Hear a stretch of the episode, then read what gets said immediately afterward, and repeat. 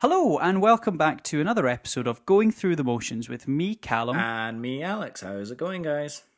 the podcasting equivalent of a beautiful rain cloud over a sunny London. Wow. hmm You mean this podcast never happens? No, well, you would, you would, you would. I, you know, I'd bloody love to think that, but it has been quite moist in London this past week. It I'm sure you'll it- agree. It, has. As disgusting as that word is, there's no other word to describe it. Well, the best thing about the word moist is that it's disgusting when I say it, but the closer that I get to the microphone and say it in moist, we lose a listener. So We every do. time I say We that do. word, we we lose we lose a listener, but we gain an ASMR subscriber as well. So you know, I mean, swings and roundabouts. how have you been, mate? I've been all right. I've been all right. It's been good. It's been nice. I've seen quite a bit of you recently. You have, you have. I mean, I hope you don't think that's a bad thing. No, it's it's it's lovely. It's lovely. It's really nice to kind of the the echoes of normality are starting to become ever so clearer in our day to day life. Ooh, poetic almost. we uh, had a lovely uh, opportunity today where I've been kind of going back into the office a little bit, which is quite nice. Our office is starting to open up. Nice, nice, uh, nice. The one way systems are in place, hand sanitizers everywhere. Yep, yep, yep. And it's it's just been quite nice. Do you know the, the being able to see some of my colleagues again.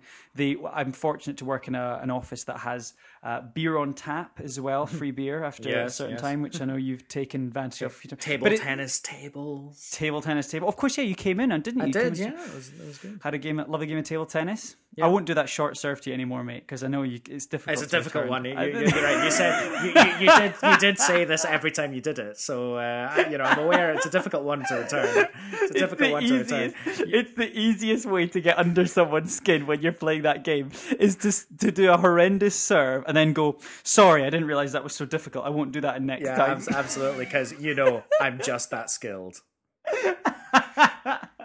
we um i had a really interesting one so we i, I thought i thought you would quite like i uh obviously the a few of us have now started to come back into the office and during lockdown our, our team um, in my office actually started, started to grow and we've had some really uh, uh, some some really excellent new additions to our team. One of them came in today, which I had not had the opportunity to sit and chat to, and she uh, is an expert in virtual reality. Would you believe? Oh, Uh, very interesting yeah, very interesting background, but she's helping uh, quite a lot with uh, a, a, a project that we're running. But but what's really interesting is that her background was in biology, microbiology, and she has done uh, a lot of work in hospitals. And she was telling us the most amazing stories of what she has seen in A and E and we were obviously talking a little bit about you know what's happening right now uh, with with obviously with with coronavirus and how actually a lot of A and E numbers dropped in the capital because people weren't out just doing stupid shit. Yeah. And she says, I'll give you an example. Uh, the Metro, or I think it was the Metro, the Daily Mail, ran an article a couple of years back, and you'll you will love this, right? They ran a, an article a couple of years back that somebody had worked out due to the the natural or, or due to the the the bio architecture of our jaw. Maybe that's not the right phrase for it, but you know what I mean. The way that our jaw is laid Yeah, out. sure. We are as humans, you and I, we're humans. We are. But Last time I all of humans, exactly, we are capable of putting a light bulb into our mouth. But we are not capable of taking that said light bulb out again. Yep. Have you heard this before? I mean, it doesn't it doesn't surprise me. It doesn't surprise me at all. I think there are other examples of that. Like I think Yeah. there there are other examples of being able to put something into one's mouth and not being able to take it out. now, this uh, employee of ours used this as a beautiful I can example imagine it being of. I, I can imagine it being particularly problematic with a glass light bulb though. Well, that's it. When you think about it, of course, yes, that was one of the considerations. But the point that she made was when you think about it, you have a situation where you right now have the model for the spread of a virus. And in this case, the virus is the knowledge that you could put a light bulb in your mouth, Yeah. but you can't take it out again. Yeah. So it started with, as all these things do, with patient zero. The first guy in a group of friends who read this, he was the one who'd had too much to drink, Yeah. the ballsy lad, somehow has a light bulb, put it in his mouth, couldn't get it out. He was in the taxi. He had to go to A&E. He was phoning his friends because this was hilarious. There was saliva dribbling down his chin because obviously it's difficult to swallow because you have a, fucking a light bulb, bulb, in your mouth.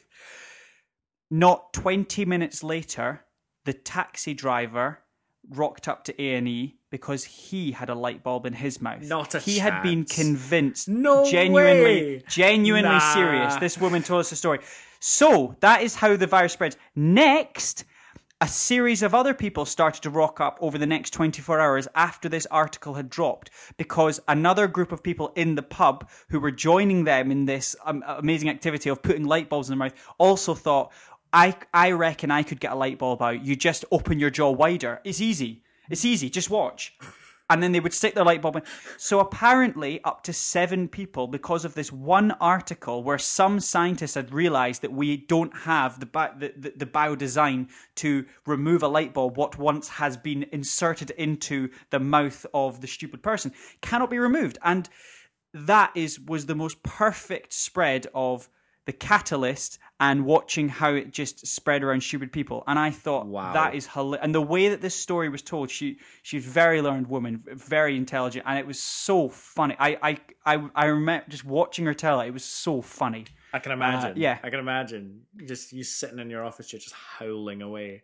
Oh, it was. It was just, and, and we were all sort of. It was brilliant. It was such a brilliant story. Anyway, that's that's probably been the delight of my week. Yeah, that's very I- delightful. and and I, I have another really funny story, but I'll probably save that because we're recording two episodes tonight in a oneer, aren't we? are we? Yeah, well, we're going to have to because you're going away on holiday, are you not? Oh, I am going away on holiday. Uh, I am, and before any anybody judges me, you, you're you're allowed now, as long as you're sensible. You're allowed. I'm allowed. Well, you're not sensible, so that's No. that's the kind of. yeah, that, that's the that's the thing. thing. That that is the thing. You're going to be sat on the plane with a light bulb in your mouth. instant, Absolutely, that's the me. instant the wheels no, are no. up. Thi- this is what was going through my head when you were telling me that story. Is are you? Is he telling me this because he secretly hopes that I'm going to try and put a light bulb in my mouth at Oh some God! point in the future? we we we've now a platform. Do we have to tell people don't put a light bulb in your mouth? I think. I mean, I think let's tell they can people. be not- I think. I think let's tell people not to put light bulbs in your mouth. This podcast I'm gonna- I'm gonna does say- not support. Does not condone putting light bulbs in your mouth. I'm gonna say I say do it, but you're right. The podcast don't. But have a shot. I don't give a shit. Or- what are you gonna do? Sue me? I don't know. How can you? How can you imagine that? He said to do it, Your Honor, Also, on this shitty podcast. but you know, also try your bum. You never. Yeah, you never oh, know.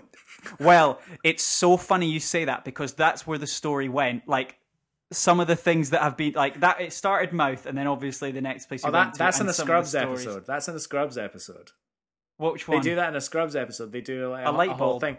No, yeah, they they do a they do a whole bit about staying staying on in A and E after hours when you're on call on call and you just see the weirdos come in. Weirdest, and yeah. basically they just do a montage of all the weirdos just sticking random things up their bum. Oh, I see. And one of that's them's a light bulb, and another one's like a baguette Well, to- or something. I don't to know. cut a long to cut a long story short, one of the things that was stuck up the bum was a full melon, and the story that accompanied it was beautiful. okay. Uh, and it, it- yeah, absolutely mental. And I can't remember what famous comedian it was that said the story once of a, of a surgeon who was on, or a doctor who was on call, who said that after reading the report of how the HP sauce went up there, he says, I would find that story a little bit more believable that you tried to shimmy up the drain pipe because you forgot your keys when you went out to do the shopping, came back, realized you'd forgotten them, tried to climb in through the window and fell onto your shopping.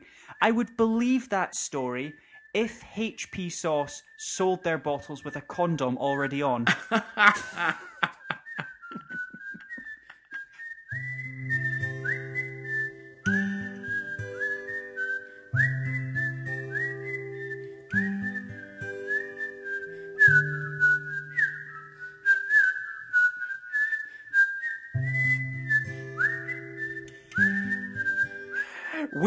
Are a uh, music and movies podcast. Each week we look at some of our favorite music and movies.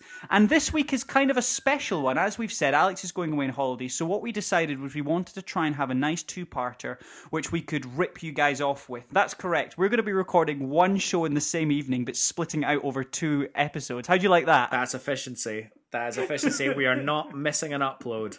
we That's are not exactly. objective. We are Technically, it's the not missing an upload. You, well, well, I'll tell you what. See if you can spot the deliberate cut and edit when we split the episodes up. sure, we'll see. I imagine it'll be after the first going um, moving forward section. Moving forward, exactly. I exactly, imagine because we're gonna have to keep I, the I format. imagine it'll be when we wrap up the first show. God, I've got to have some more light-hearted banter. I've got another story for next week from the same night. Oh, this is going to be a delight for us and a fucking pain for you listening. Brilliant. This week we are doing the very, very famous Kill Bill uh, film Yeah. film series. Volume Now- one and volume two. Volume one and volume two, absolutely. But enjoy to be enjoyed best followed straight after each other. What's your thoughts? Do you watch them one straight after the other?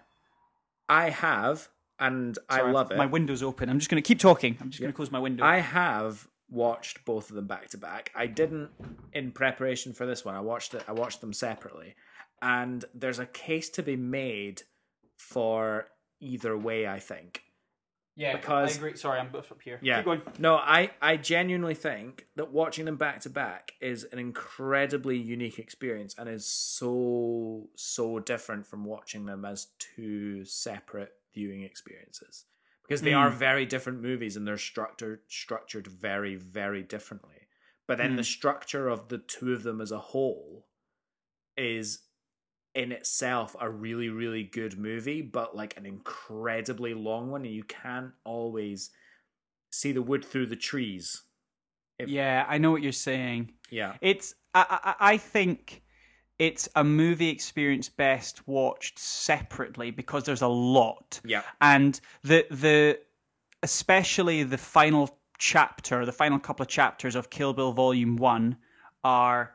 Sorry, I'm talking too close. The final couple of chapters in Kill Bill Volume One are really unique, and you kind of need Yeah. a moment to stop and reflect on them. well no it's crafted to be a satisfying ending like maybe not narrative wise because nothing is resolved in the story uh, you know Mm, when she kills O-Ren mm, it's just the second well actually technically the first mm. one that she kills Yeah, well, that's it, of so- course, because of the, the the structure is thrown and so out, actually like none of the stories been resolved but because of the epic fight scene choreography the j- just the way that the movie builds to the confrontation with O-Ren it's almost like it, it's a self-contained movie where it's just about her and O-Ren and then O-Ren Yeah. dies and then you're like all right okay that's a satisfying conclusion and the end of Yeah. part one but actually it's not No, no. Uh, so obviously, 2003, written and directed by Quentin Tarantino. mm-hmm. Um, also co-written by uh, Uma Thurman, so she helped with a lot of the writing Yep. for this, which is uh, tarantino's not muse as he very often calls her Absolutely, absolutely. Now, these films feature in a special place in Tarantino's heart for a couple of reasons. One of them is a very specific reason to do with the music of it, and I'll get to that point a bit later. Yeah. But the first being that these movies exist inside his other movies. Do you want to explain that a bit more? Oh yeah, the the the Tarantino. What is it? Realer than real? Is that what? Something is that what one that, of them's yeah. called? One of them's Yeah. called one of them's called Realer than real. There's there there's two universes of Tarantino.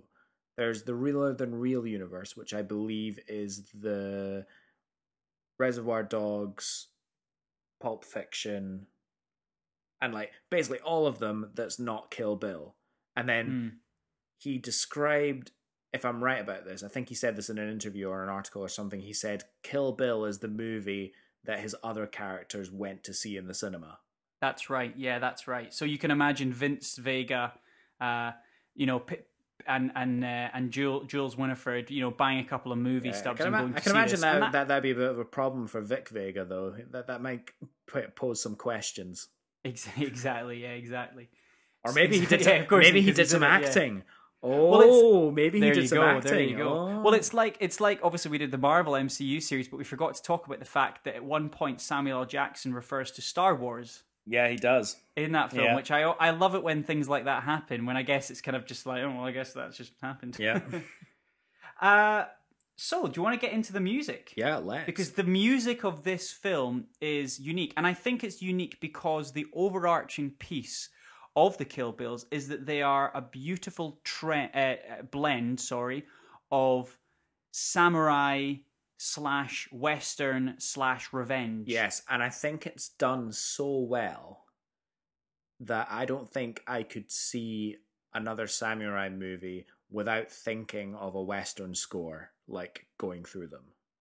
What what a beautiful combination! It Do you is, want to talk it? about that? And and I think I think up top, and of course we we haven't addressed the elephant in the room, uh, which is unfortunately the sad passing of Ennio Morricone. Yes. Uh, w- a long and accomplished uh, career of composing the most beautiful and soaring uh, pieces of music that have appeared in some of the, the most grand spaghetti westerns. Yeah. Uh, now his film I mean, he scores. defined the sound of the genre. You really, he, really I mean, he really did. How many decades has he been producing music for movies for?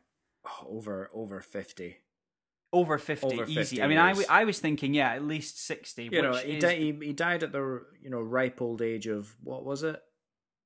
I think it was ninety. Ninety was it or not 91 ninety or something, 90 nineteen ninety two, something like that. and ripe old quite you know quite rightly because what Good uh, and we texted obviously a really good innings completely now Ennio Morricone obviously features a little bit in this uh, soundtrack uh, I'm, I'm right in thinking Several a couple times. of Oh, yeah. several times of course and what's funny is that Ennio Morricone appears in a number of Tarantino soundtracks. Now unfortunately the first time where he officially wrote some music for it wasn't until Hateful Eight. Um, but the obviously the music is used in this and a lot in Django and Inglourious Basterds before then. Yeah, you kind of hit on an interesting point there because in Tarantino's output, it's often been said, and it has been said on this podcast before, that none of Tarantino's movies have any original music in it until The Hateful Eight. But I discovered that that is not true. Because, That's right. You, there's a bonus track, isn't there, in this one? well, not only is there a bonus track, but there is original music in Mm. Kill Bill. Like Mm. music written specifically for Kill Bill. And I thought, no, hang on. I thought that that wasn't the case. Do you know who wrote it? Well, it wasn't Nancy Sinatra with Bang Bang, was it? Because that's an old one. Uh, no, it wasn't. Although a lot of the original music is theme and variations on that song. That song plays as a motif throughout the whole two movies, Yeah. actually, in very Oh, yeah, that's in it, yeah. various guises. And there was one person that had to write them. Do you know who it was? oh, I. Uh, I genuinely don't know. Long, long time friend and collaborator. RZA was it? Uh, long-time friend and friend and collaborator of Quentin Tarantino, Robert Rodriguez. Oh, of course, of course, yeah. And I thought, hang on, Robert Rodriguez is writing music, and I thought, wow, talented guy, yeah, jack of all trades. Quite, quite right. Actually, I shouldn't quite say I shouldn't say that because saying jack of all trades means master of none, and I actually think Robert Rodriguez is great. Um, just before we move on, Bang Bang, you shot me down. Yeah, and that iconic reverb, uh, almost shimmer guitar that accompanies that. I mean, that is just a, a an incredibly unique sound, isn't yeah. it? I mean, you, And- you hit it on the head. It is iconic, isn't it? Yeah, absolutely. And there's a lot of iconic pieces of music in this, and which is something that I want to get to. Yeah. Um, and I and I will. and it's In fact, perfect for and it's perfect for telling the story of Kill Bill as well. Like you Mm. listen to the lyrics of it and you think, wow, that is literally Bill and Beatrix. Like Yes. those two characters is just them. the lyr- yeah, the lyrics are yeah. Abs- absolutely, it's it's it's incredible. And Tarantino's often said that his method for coming up with his movies is he locks himself in his record room and he just plays music That's until right, a yeah. concept formulates. And I find that really powerful. And it's probably why some of his movies has some of my favorite soundtracks, even though pretty much all of them are compilation style.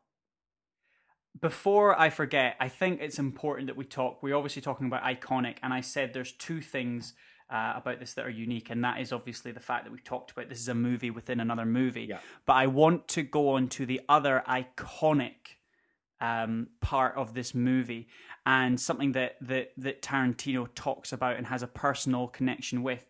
He was asked a couple of years ago, and I forget the name of the interview, and you might know there's a specific interview, a movie film interview that you and I have talked about before. He asks the best questions in the world. I, I forget his name. He's a sort of younger lad. He's got he's he's a nerd like you and me, but Right. he's very into and he and he's got a channel. I, I will need to find this fucking thing, won't I? Link it into the description Absolutely. I I, I couldn't he- tell you what it is. he asked Tarantino a fantastic question, and I've got so much respect for when the press ask a good, well-rounded question. Yeah. And the question was, uh, Quentin Tarantino, of all of your movies, they obviously have an, a hugely eclectic soundtrack. But what is the song you are most proud of its inclusion in its movie for the cultural impact that it has? That is a banger of a question.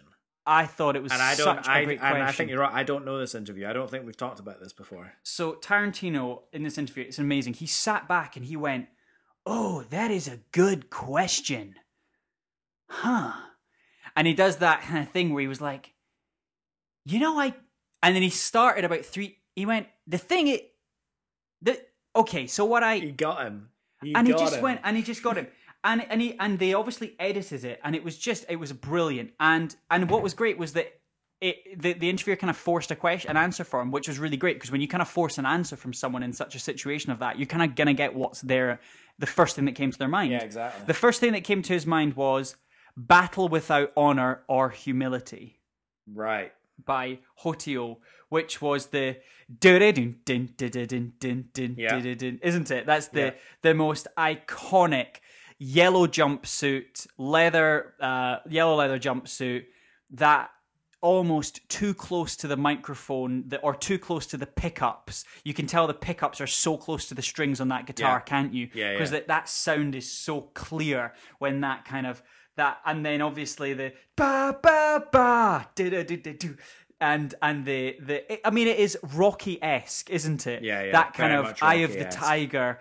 And it's it's as I said. It, it, then you've got that famous sequence where O-Ren Ishii is walking through the bathhouse, as it's that kind of famous slow motion walking scene. What an epic sequence! And you watch that and you go, "Now I know what Tarantino meant. This is a movie that's so self aware Yeah, yeah. that only someone in a movie world would watch this movie." Yeah. but it, it is just so unique. I, I love that. I love that piece of music so so much. And I, every time it comes on, if I'm you know listening on shuffle to my songs or whatever, I'll always make a time to listen to that. Yeah, no, it's a great one. There is actually a song pretty close to that scene that I absolutely despise. Oh, which one is that? I wonder if you can guess. In this film? In the, It's in, the this first film. It's in the first film, and there's a song here around that time in the movie that I I hate.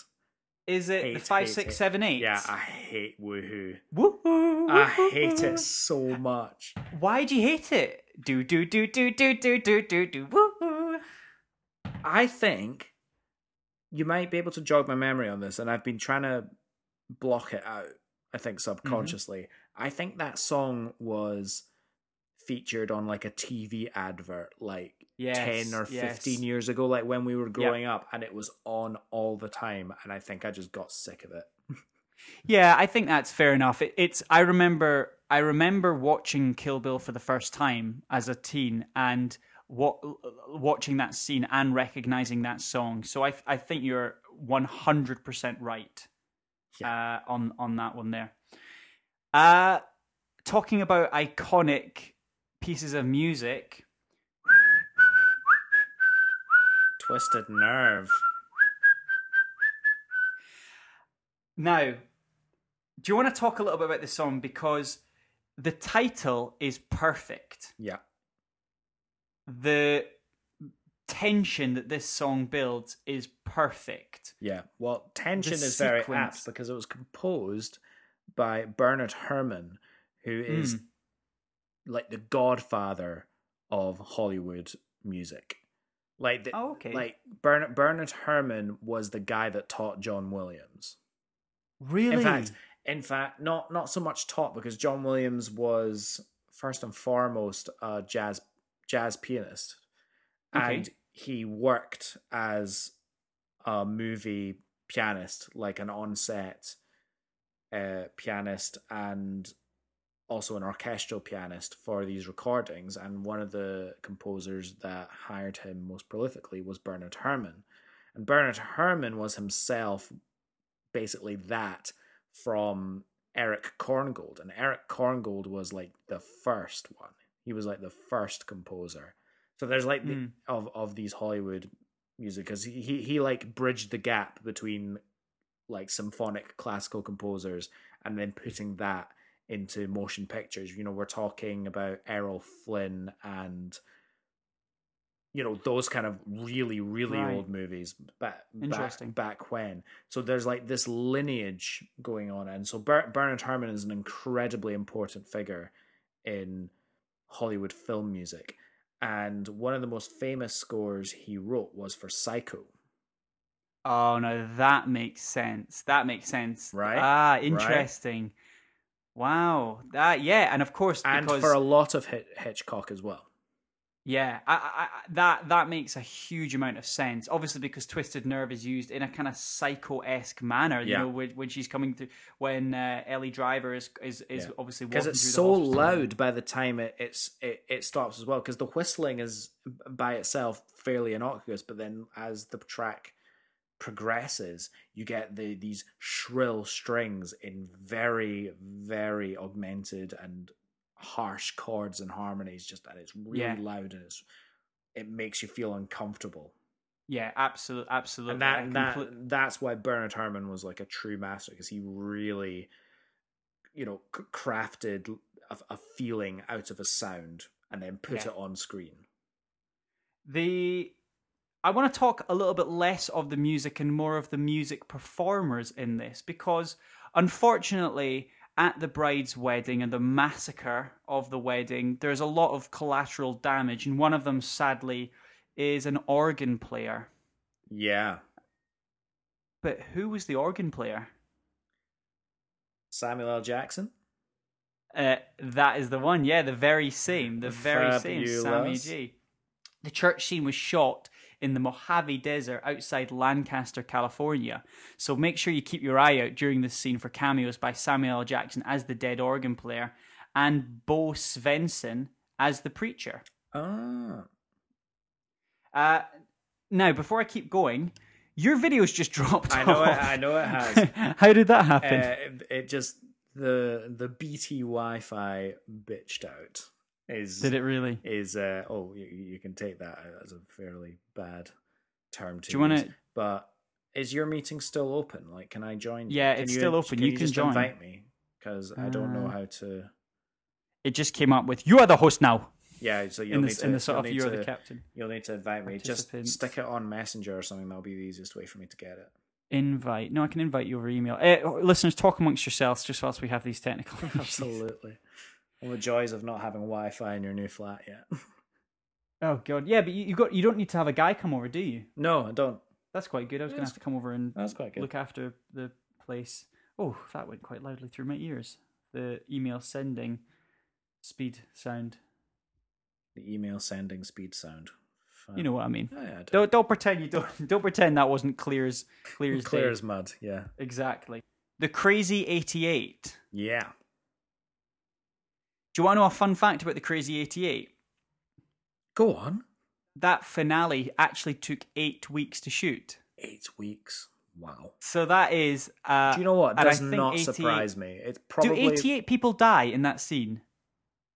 Are there 88 in the Crazy 88? Surely not. no, surely not. I mean, Because that Bill- would be 10 per week. I, Bill Two a says a, line about this in part two where he says, "Oh, they're not. There's not actually 88 of them. They just call them that, and they just call them. Oh, they, right. they Yeah, just call right, themselves that." And Bud goes, "Why?" He's like, "I don't know. They probably thought it was cool or something." And I kind of Yeah. feel like that was a little bit of a fourth wall breaking joke from Tarantino. yeah. It, it wouldn't be a stretch to imagine that that was the case. Yes. Yeah. It, it's. It's interesting because there's quite a lot of fourth wall breaky sort of points in this. Obviously, we talked about the slow motion walking. It's very self aware, this movie.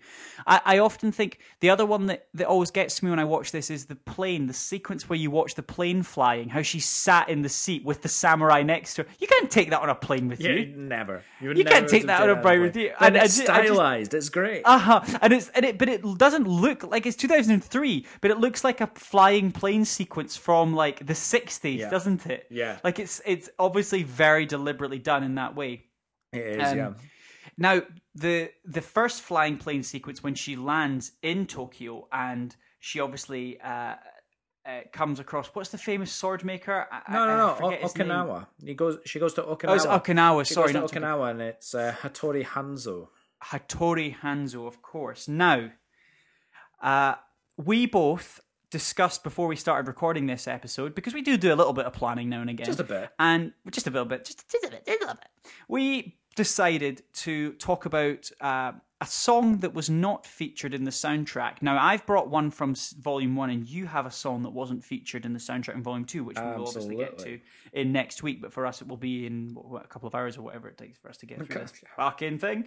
but, but I want to talk about a very, very unique song, which for years I couldn't track down because when this film came out, you couldn't just Google the in like nowadays you can just Google any old shit into the internet and someone else in the world will have Googled that and will have an idea. Yeah. I literally Googled into the internet song in Kill Bill where she chooses the sword. Yeah. Now, that is the sequence that happens. There is a very famous sequence where she chooses the correct sword and she's walking through looking at all the amazing swords, the Hattori Hanzo swords. And there is a song, and I'm going to butcher the name of this, okay? Yeah. Go But- on. Be prepared. Kafuku Surukizu by Salyu. Do you know what? I reckon that wasn't bad. Probably wasn't too bad. I Probably reckon wasn't too out bad. of all the names you've butchered on this podcast, that was probably one of the least butchered. Now, for legal reasons, I can't actually play it on the podcast, but I'm actually going to play it for me and Alex now, edit it out so you can hear the song because I want to discuss this. No, this. don't bother. Don't bother me. I can hear it in my head. I already know it. You do know it, Yeah, the yeah. do. Yeah, yeah. The yeah, it's gorgeous. mystical song. Absolutely gorgeous. It is one of the most gorgeous songs in Tarantino's movies, and it is not on the soundtrack. It's not even featured in there. It is so mystical and beautiful, isn't it? Yeah, it really is. Yeah. and it it it, it does something to be that bit of music. Anyway, uh, uh, It really paints the personal nature of these swords.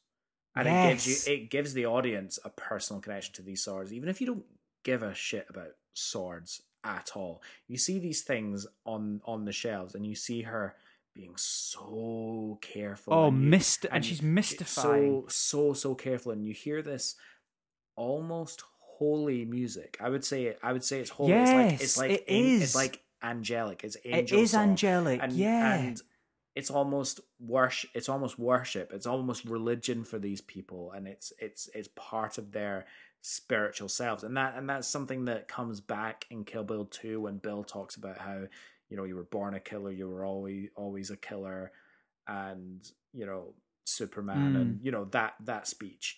Oh, And- we'll get to oh, it. oh yeah we We'll will. I love that it. bit. But yeah that that's those are the kind of feelings that get conjured up for me in that bit. And that's why i can that's why i can hear it because it is such a powerful choice of music. And it i have thought before i why is it not on the soundtrack? Because i have do you i have noticed that before. I don't know. I don't i don't know i've got no idea Now, basically, uh, th- there there's another there is another couple songs um, that, that that I want to get to. Um, but before before we get to that, I want to go back to the Crazy 80 sequence because I want to talk about lighting and imagery because there's a sequence in this movie that the color is taken away from. Yeah There is a sequence in this movie where the granularity of the lighting is removed. And there is a sequence in this movie that altogether is a cartoon Yep. and is filmed in the cartoon sequence. So I and, and, and I think you know what I mean the the the exposure is turned up so much from the cinematography aspects when we have that introduction fight sequence that obviously takes place in America, where it's almost too bright. I don't know if you know what I'm talking Or, about. It's no, quite the, the, hazy the color, bright. The colors are too colorful. That's it, yeah. Like And the then green of the grass, the yellow of the pussy wagon, um, exactly and the blue of the sky. It's just I had to I had to say it. I had to. It's, it's beautiful, but but but you're right because it's kind of telling you that this is just perfect picture America, and she's moved on with her life, and you know it, it's you don't have to worry about you don't have to worry about this, and you know you can leave us alone, and and I guess whilst we're here, obviously there's rumors. Um, I've totally forgot. I've totally forgotten her name. Vernita Green. There's there's rumors that Vernita Green's daughter is going to be the that there's going to be the Kill Bill Volume Three. Well, that's been the rumor for years, if I'm not mistaken. Where her daughter now seeks revenge on her, which I think would be really great. I think that would be a real like that's I mean, a really interesting be. story. It would be. I, I've not got a huge amount of interest in seeing another Kill Bill movie. I think having just finished Kill Bill two, I'm just like, there's zero need to go back to back to these characters. Mainly because all the characters are dead apart from her and her daughter. Yeah, I don't. I Yeah, just don't I understand why Bill is we, killed. We we live in we live in a we live in a franchise obsessed world, and so you know you see these movies and you go, oh yeah, I want more of that. But it's very rarely, especially with Kill Bill, how long it's been out for, it would never reach the heights that we Well, you see say- Kill Bill at. And don't get me wrong. You, you, I think you're right, and I think as a blanket statement. But there are certain filmmakers where I think there's an exception to this. You know, I, I wouldn't want to see it because it'd be great to see more. It'd be great to see more. It'd be good to have more. Genuinely, I love this universe. I want to go back into this universe. If we can have a more modern take on this and have an like, I, I like being there. I wouldn't. I wouldn't feel like it was just pandering for money. Like I would pay my cinema ticket to go back there if there was a creative way to bring Yeah. me back into that world and watch a new story unfold naturally. And you you hit the nail on the head with that. This is a rumor that's been around for years that there would that you know that the volume three would take place. This isn't something that's just cropped up. And I think there has this was almost there was kind of thoughts that that would happen and there was discussions of this because that is you know typically we've done once once upon a time in the west where we see that that is actually a revenge story and a lot of the sort of spaghetti westerns are which this kind of homages in a huge way. Yeah. revenge stories of parents being killed and the, the, the son or daughter growing up and then killing the killers and get getting their revenge. And and that's what this whole movie is about isn't it? And Yeah. it would just be a fun little twist i think on that kind of genre piece that it you thought you were watching. Yeah, the next one i want to talk about and we touched briefly was the cartoon segment. Yeah. do you want to talk a little bit about this? Because what's your thoughts on that I think this was probably one of the first times I'd ever watched a more adult cartoon. I don't think I'd ever had like a pairing up of adult themes such as rape, murder, prostitution, gangs, all of that in an animated form. And I think the first time I saw that, that disconnect made this whole sequence really rather uncomfortable to watch. mm, mm, I've no, had totally. I've I've had lots of experiences since, you know, with more drawn up animes such as Attack on Titan and things like that where that is very very gory and and very very unsettling to watch as well. So it doesn't quite pack the same punch as it did when I first saw Kill Bill Mm. but it's an it's an incredibly personal story and it really and it immediately makes you care about O-Ren actually. Yes, yes. Well, it was uh, Mitsuhisa uh, Ishikawa who was the uh, production manager for that sequence, and uh, uh, they they've had a series of anime, uh, a huge anime background, a back catalog. I won't pretend to know a huge amount about it, but what I love about that is that quite clearly, you know, and and, and the, the the range, goodness, I'm looking through the IMDb page, is is incredible, but quite clearly. Quentin Tarantino wanted to include that Japanese anime style in that Yeah. sequence, which I love. I, I I love the I love the originality to go. I'm going to do that in my movie. Well, I'm again, put Western elements into my movie. I'm put- Tarantino is the biggest movie nerd in Hollywood, and he oh, said Oh, yeah. and he said it before. He makes movies for himself. He makes movies that he would want to go and see in the cinema, which is why pretty much everything that he writes and everything that he visually goes for is in reference and homage to something else. Like he is an incredible writer in his own right, but his vision is Yeah, hundred it's- hundred percent pastiche.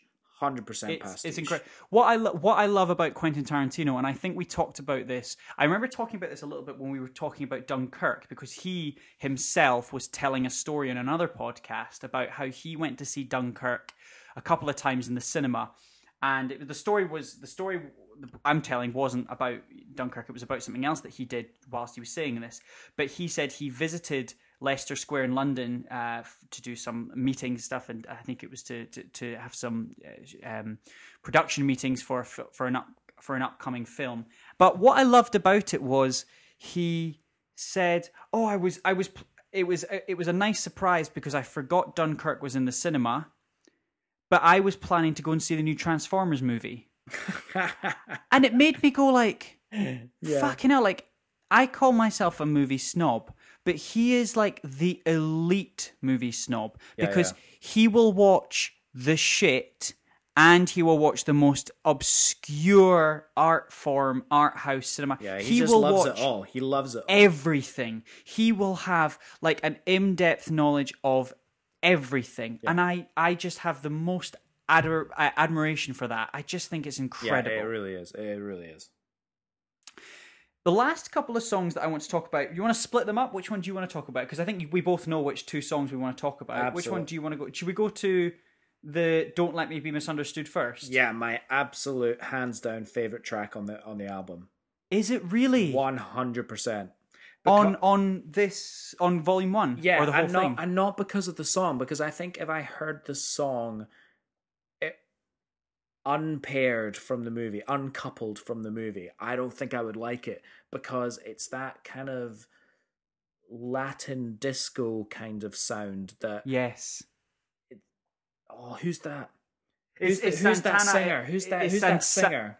Santana Esmeralda who sings this one, but I think are you are you thinking uh more like I don't know like Ricky Martin? Yes, I don't was know. thinking of Ricky Martin. Was it Ricky Martin? I was thinking was Ricky okay. Martin. I'm like, it's a Ricky Martin sound, and I'm not a Ricky Martin guy. I'll be honest. Are you sure? What with that tattoo though? Oh yeah, Ricky all over my You've chest. still got that. Yeah, But- exactly. no, no, no. But I think because when this movie, when this song comes in in the movie, it's when O-Ren slips off her sandals Yes. and steps forward, and then it just starts the clapping. The That's it. Yes, yes. and And, you- that's the and only part, forward, isn't it? And you sit forward in your seat, and you go, "Oh my god, yes, they're going to start the duel." And the tick, tick, tick, tick, tick. and Yeah. how he thought you you have, you have to think about the vision of this guy. How did he think that this peaceful Japanese back garden with Yeah. that peaceful water feature that makes that sound occasionally? oh, that how that, perfect makes is that? that, That sound, sound. occasionally, and there's like a perfect layer of snow over it, and then he was just like, "I'm gonna stick in a Ricky Martin song." I mean, it's not a Ricky Martin song, but No, you San- get, yeah, you get what I mean. How, how do you pair those two things? I don't It- think it that's not a natural thing, but it works perfectly, and It's so unique. and then it builds up, and then you get that you, you get the crescendo of the song at the peak of it when O-Ren realizes that or she realizes that there's a chance that she might actually die here yeah, and exactly. because she's looking at I think her her- her sword or something like I think she managed to cut her or something like that. That's right. Well, I think she realizes it's a, it's a Hanzo sword, yeah, isn't it? and I then all the you turn. realize, and then and then all you hear audio wise it's just the full disco of this song. The Yeah. like that that amazing funky guitar riff Mm. is almost Niles Rodgersy. It's Now, I'm gonna- Niles Rodgersy, and it's amazing. It's such a great moment, and I and it it it has Avengers Endgame levels of fuck yes about it. Yeah, it does. It does. Now, I just want it because the song is a long song. I you said you, you don't really like that kind of music and listen to it outside. I love listening to this song out with watching it in the film. It's a long song. It's like it's like seven or so minutes long. But the best thing about this song, I highly encourage you to to actually listen to it, is that there's a there's a central section with a horn, like there's a kind of horn breakdown, and oh, it is absolutely unique. In fact, I'm gonna I'm I'm I'm gonna have to let you. What I might do is again, I'm gonna let you. I'm gonna play it now and then edit it in because there's this. Do you know the bit that I'm talking about? No, we we've we just literally listened to it, and that yeah. horn breakdown bit is so good. The it's bit, great. and then the, the second time around, when the kind of the djembe drum just starts getting played in the background, fuck me, it's a great song. It's so good. It's so hype. I think hype is the word. Now, I think there is a more hype song, but for a different reason. Because my favorite song in the entire Kill Bill is the other song that I want to talk about, and that is the beautiful panpipe entrance of Zamfir's The Lonely Shepherd. Yeah, gorgeous piece of music. Absolutely. Gorgeous piece gorgeous. of music. And in my opinion, the best ending of a movie. I think the way that Kill Bill Volume 1 finishes, that cliffhanger ending, the fade to black, the specific song and the architecture the architecture of that song with what you see on the screen and the realization so so many things happen here. Oh my god i can't i, I need to write so, the right. architecture of i know be concise. I know my god though but like really break it down. Because at that point in the film you realize that the film has been played out of order. Because it's not till the end it's totally apparent is it? Because that's when she has the list and she crosses off O-Ren Ishii and you go oh, wait that has the, all the bit with the wiggle your toe hasn't happened yet. Yeah.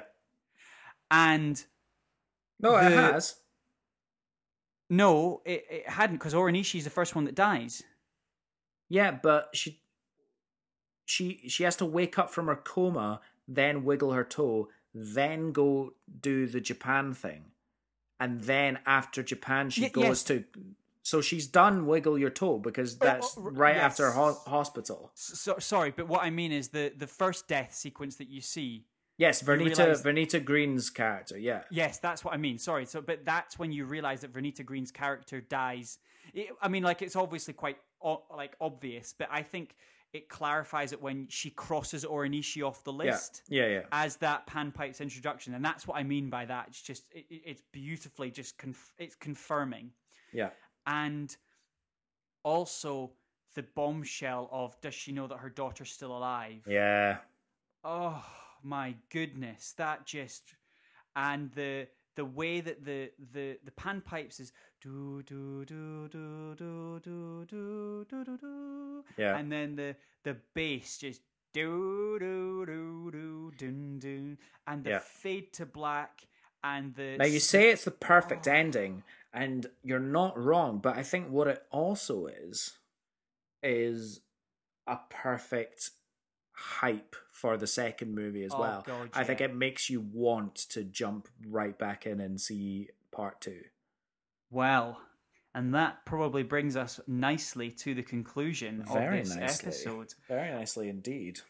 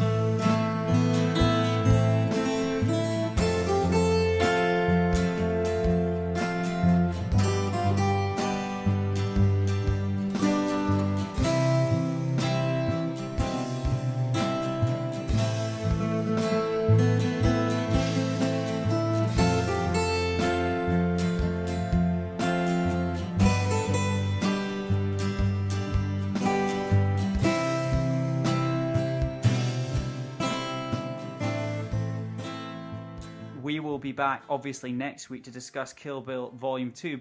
But before we do that, Alex, uh, moving forward, Yeah, let's move forward. what do you have to bring to this episode of Moving Forward?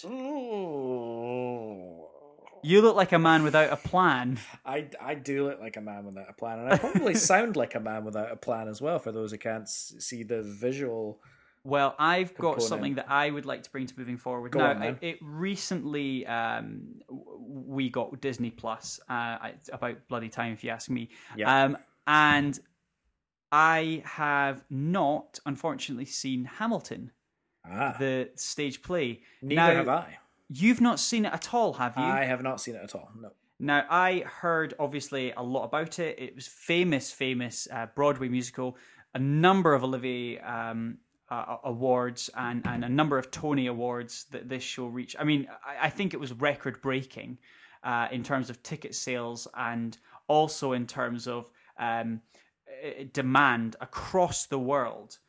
But it, and this was back in 2016, and even still to this day, I mean, I remember early this year, a friend of mine ecstatic because she managed to get tickets for the London show, and I kind of Yeah, in my that's insane. naivety, kind of thinking to myself, "Oh, you know, it's how's that so difficult?" But it Oh, is, it, it's the it is the levels of it. I mean, it's like I guess like it's like Cursed Child, Harry Potter and Cursed Child levels of exclusivity to see this show. Yeah, You know, I I, I had the option to go and see uh, Hamilton or the Book of Mormon live, and for personal reasons, I was more inclined to watch the Book of Mormon because yeah. I'm more and into that actually, do you know what? I would I would make that choice as well. Even though I know how hype Hamilton is, I would go see Book of Mormon as well. For me exactly. personally, We, I, I, do you know? And I think probably there's a point here to be raised that I think an episode, the, the the kind of first stage show episode we do, probably will be Hamilton or will be Book of Mormon. yeah, that yeah, that'd be all right. I, my God, mate, you need to watch this. So Disney Plus, as I said, have decided that over three consecutive nights, so two nights in front of a live audience and one night, which um, my girlfriend was telling me about, that one of the nights of the live filming. They had no audience in, so they could get the cameras right in close. Yeah. Because after a while, you forget you're watching a stage play. It's done so amazingly. The music is incredible. Yeah. The acting is amazing, and the creativity on the stage directing, the choreography, and I don't know a huge amount Lin about him. Manuel Miranda, oh, Amazing. So he wrote it as talent. well. Exactly. He, he wrote it as well as as appeared in it. Yeah, And uh, there, there's I, I forget the name. Who's the chap that plays Kristoff in Frozen films? oh Josh Gad, Josh? Uh, no, not Josh Gad. He doesn't know who plays Kristoff. oh Kristoff. Oh, Do you know what I'm um, talking about? Yes, I Uh, forget. I forget his name. I'm going to bring it up on. I don't know. He was in Glee back in the day. Yes, he was. He was. He was. Uh, not Josh Gad. Not the uh, Jonathan Groff. All right. Yeah. Yeah. So Jonathan Groff is also in it. Who play? He plays King George, and you, I, I guarantee you now, and uh, it- like listeners, you'll agree with me. If you know, if you know Alex half as well as I know him, he is going to adore the song that Jonathan Groff sings as King George, or the series of songs that he sings in Hamilton, the Wow. character that he plays. You That's will pretty hype. no, no, no. You will adore it. You will watch his sequences, his whole performance on it, and you'll go, "That is brilliant." Um, but but I, I, as I said, I mean, it is an amazing performance that they put on. And another special shout out that I want to obviously you said Lin Manuel Miranda. I also want to draw out uh, Leslie Odom Jr., who plays the character of, or the, the real person, um, not just a character, but who plays Aaron Burr. Now, uh, Leslie Odom Jr. is an incredible stage performer. He's also been in a number of films. Uh, most recently, the the um, the 2017 adaptation of uh, Kenneth Branagh's Murder on the Orient Express. Good movie. It- Good I really, do you know, I really enjoyed it. I really enjoyed it. I thought it was Yeah. really great. He plays, um, uh, I can't pronounce it, Doctor Arbuthnot. Arbuthnot. It was obviously from the books. Ah, that's incorrect. Exactly, Arbut. No, exactly. But no, Leslie Odom Jr. is who plays um, Aaron Burr in in Hamilton, the stage performance. Again, just a real standout gem. Yeah. Um, and also Phillipa Soo, who who plays um, Eliza Hamilton, just amazing. Uh, oh, and, and God, I, I keep going through them, but Renee Elise um, Goldsberry, who plays Angelica, um, the voice on her, the pipes, You uh, honestly, mate, I'm so surprised you haven't watched this. I, Yeah. I you will. It's on my mind t- it's on my to do list. I want to find a good amount of time where I can just sit down and watch it all, but like I've just not not not we, time. we at the moment. I mean, we watched it over a couple of nights. Um, we watched it over a couple of nights, but it was because obviously there it does show you the interval, and there's Yeah. a minute between the, the first half and second. Brilliant, and it's so funny. It's the music's so versatile. You know, we I've been listening to the music as I've been working over the last few days, and Maddie was listening to some like segments of the soundtrack while she was working out as well. She says it was absolutely amazing Oh, because yeah. it's so That'd be pretty hype. From the little I've heard about it, I'm be like, yeah, I could work out to that. even even still right the the the the scenes that so cre- so fucking creative that they they do congress debates as rap battles and it is so interesting like it's so funny I can't Uh, wait to watch it. yeah yeah uh, oh, and the other thing I was going to bring to moving forward, which we discussed a little bit, was the Simpsons episode that I was talking a little bit about before. You look like you're done. Well, I'm done, done, done, done for this half. Excellent. Well, that's everything that I have for this episode show. Um, I think now for us, we're going to go straight to next week. But until then, what do they have to do? Got to go on to the Apple Podcast webs uh, uh, app. Go into the app, give us a little five star rating if Yeah, you so please. It's there. It's so easy to do. It is it- you- very it's just easy to do. I, I you was can trust us. We've done it. now. I didn't believe how easy to do, but I it was easy to do. It was easy to It do. was. It was empirically easy to do. By any measurable way, it was easy to do. it's so fucking easy. It's so easy to do. Just do it. Just do it. Just do it. And if that if it was too easy, if that was too easy for you for you to do it, it was all right, but you've already done it. And you're very very sure that, that was way too easy for you to do. you could you could write us a cheeky little review. Or if you didn't want to write us a cheeky little review, you could tell us what your favorite movie is. You could tell us what your favorite movie soundtrack is, or anything. Or you could just, you know, write rude things. I don't. yeah. I- Tell us what color your care. poo was this morning. We don't care. We don't. Mine was don't. sort of a beigey brown. And you um, know, I'm always a bit, and I'm always a bit, always a bit flippant about this part as well. But we're on Spotify as well. But We you are on Spotify, whatever. absolutely. And the email is motionspod at gmail.com. Again, love to hear from you. We've had some really fun requests come through. Um, they're totting up as well, so I need to uh, cull these in some way, shape, or form. Um, Yeah. But that is the show. So uh, until next time, goodbye, everyone. All right, guys, ta ta.